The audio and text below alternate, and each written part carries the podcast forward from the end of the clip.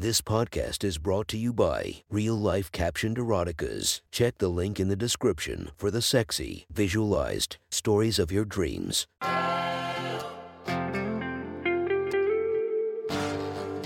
Welcome to My Sexy Stories. Enjoy your night or the start of your day, made spicy by our imaginative stories. Feast your eyes to the inspiration of this story, Sophie D. Check her Instagram link below. And enjoy listening to My Sexy Stories. The next story is posted by user Something Clever from r slash erotica. The title of this post is It Turns Out She Wasn't a Lesbian, and her friends gave me approval to take her home and fuck her all night. Sit back and enjoy the story. One of my best friends was graduating from their master's program and was having a party to celebrate afterward. A small group of us went to dinner, and a bunch more people were due to meet up with us afterward at a fun dance bar elsewhere in the city. One of the friends that came to dinner was a co worker of my friend who had a slim figure, long curly blonde hair, and a great smile. I'll call her Amy for the sake of the story, and I'll call my friend Fiona. In case this detail matters later in the story, Fiona is a lesbian with a long term partner. I assumed, because I am an idiot, that Amy was also a lesbian when I first met her. Likewise, I think that Amy assumed I was gay when she met me, because literally everyone else at the party was. Save for the two of us, this meant that there was no flirting, or even contemplation of hooking up at any stage, just people being people, which is honestly the best. Well, fast forward a bit, and we are at the dance club. For a straight guy, I fucking love to dance.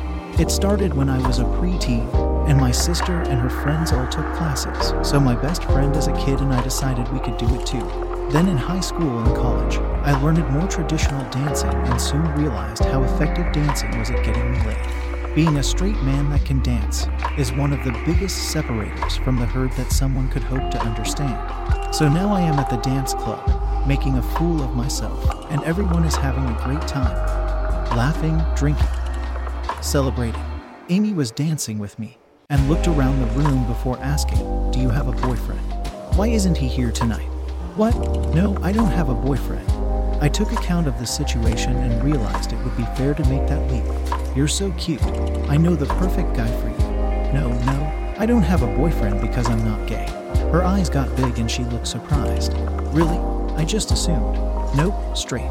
Me, too.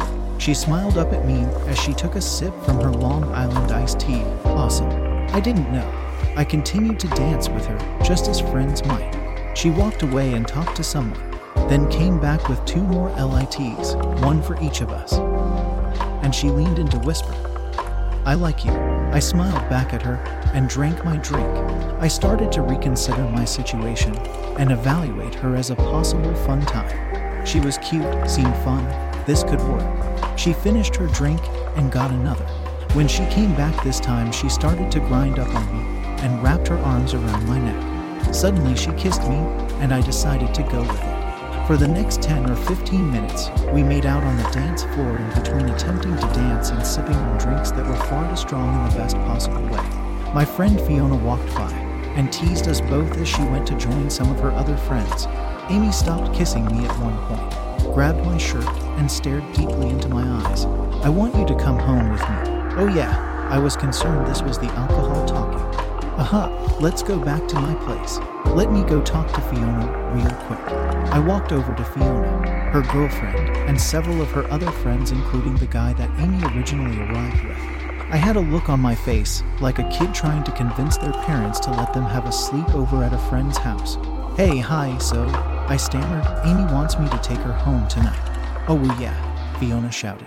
Woohoo. No, really, she is pretty drunk. She wants to hook up with me. Yes, she does, the guy who arrived with Amy said sassily. Well, is that okay with you? Any one object. Go for it. They all stated in their own way.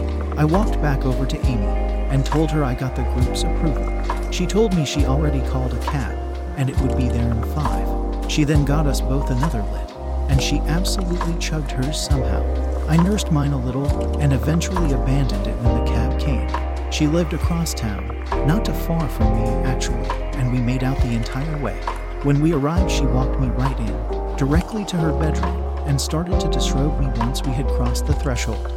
I took the opportunity to strip her down as well and really liked what I saw. She was very thin, but had some muscle on her frame, and her little breasts were perfectly juicy. She had a thick blonde bush and hadn't shaved in a while. Clearly, she didn't anticipate getting laid before she went out on the town. She ripped the covers off her bed and discarded them onto the floor. Then she hopped in and beckoned me to join her. I crawled onto the bed from the foot and made my way between her legs as my first maneuver. I caught her a little off guard, but once she realized that my intent was to lick her pussy, she spread her legs wide for me. I very rarely got the treat of a nice hairy bush, and immediately nuzzled my thick beard and face into it before descending to her juicy wet vagina. I used her fingers to pull the lips of her labia apart and reached over and around one thigh with my other hand to get a firm, but gentle grip on her bush to pull it out of my way. Then, ready for action, I started to lick and flick my tongue at her clit to the sound of her moaning. In no time, she was grinding her hips off of the bed and trying to put her clit on my tongue in the exact spot that she wanted. Once I had an idea for what she enjoyed, I started to do that almost exclusively. I tried a few more things to see what type of pressure she liked, how many fingers inside her were ideal, and if there was anything else she responded to. I pinched her nipples, squeezed her ass, ran my hands along her body, and choked her a little to find out. She didn't hate anything, but she was enjoying one finger and steady circular licks around her clit the most. At some point, she announced she was going to come, and I worked to make sure she did. Her orgasm was huge, and she let out the best howl I had heard in years as her body shook with joy. She pushed my head back when I wouldn't stop and smiled down at me. That was the best head I have ever had. I'm glad. I smiled back up at her, my full beard sloppy with her wetness. She shook her head in the affirmative, and I started back up. She came again very quickly, and with the same level of grandeur as the first one. She later told me that she hadn't had sex with a man in over three years at that point. I went down on her for what felt like a lifetime. There have been times in my life where that is all I would have wanted to do for an entire day if someone would just let me. This was one of those times. But, as always, we hit a point where she demanded that I fuck her. I moved up into position between her legs and started to rub the tip of my cock against the very, very wet lips of her tiny little pussy and took the time to enjoy that feeling. I fetishized the first time, pushing into a new woman and loved the moment before it, the moment of it and the moment after fully entering in the same way. I tried to take in the room and found myself enamored with the way she was watching me. Her eyes were fixated on our combined sex, and her mouth was agape as she anticipated my first real thrust. She admitted to me later that she had the same first time fetish that I did, which I found fascinating.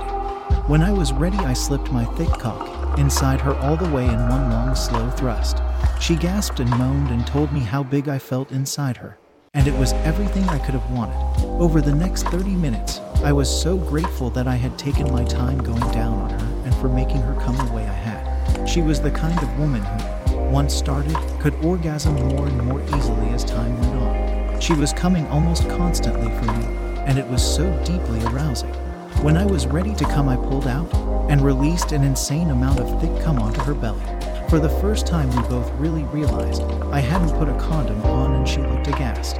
We lay in bed for a while as I recovered and she told me she wasn't on birth control and that we had to be careful.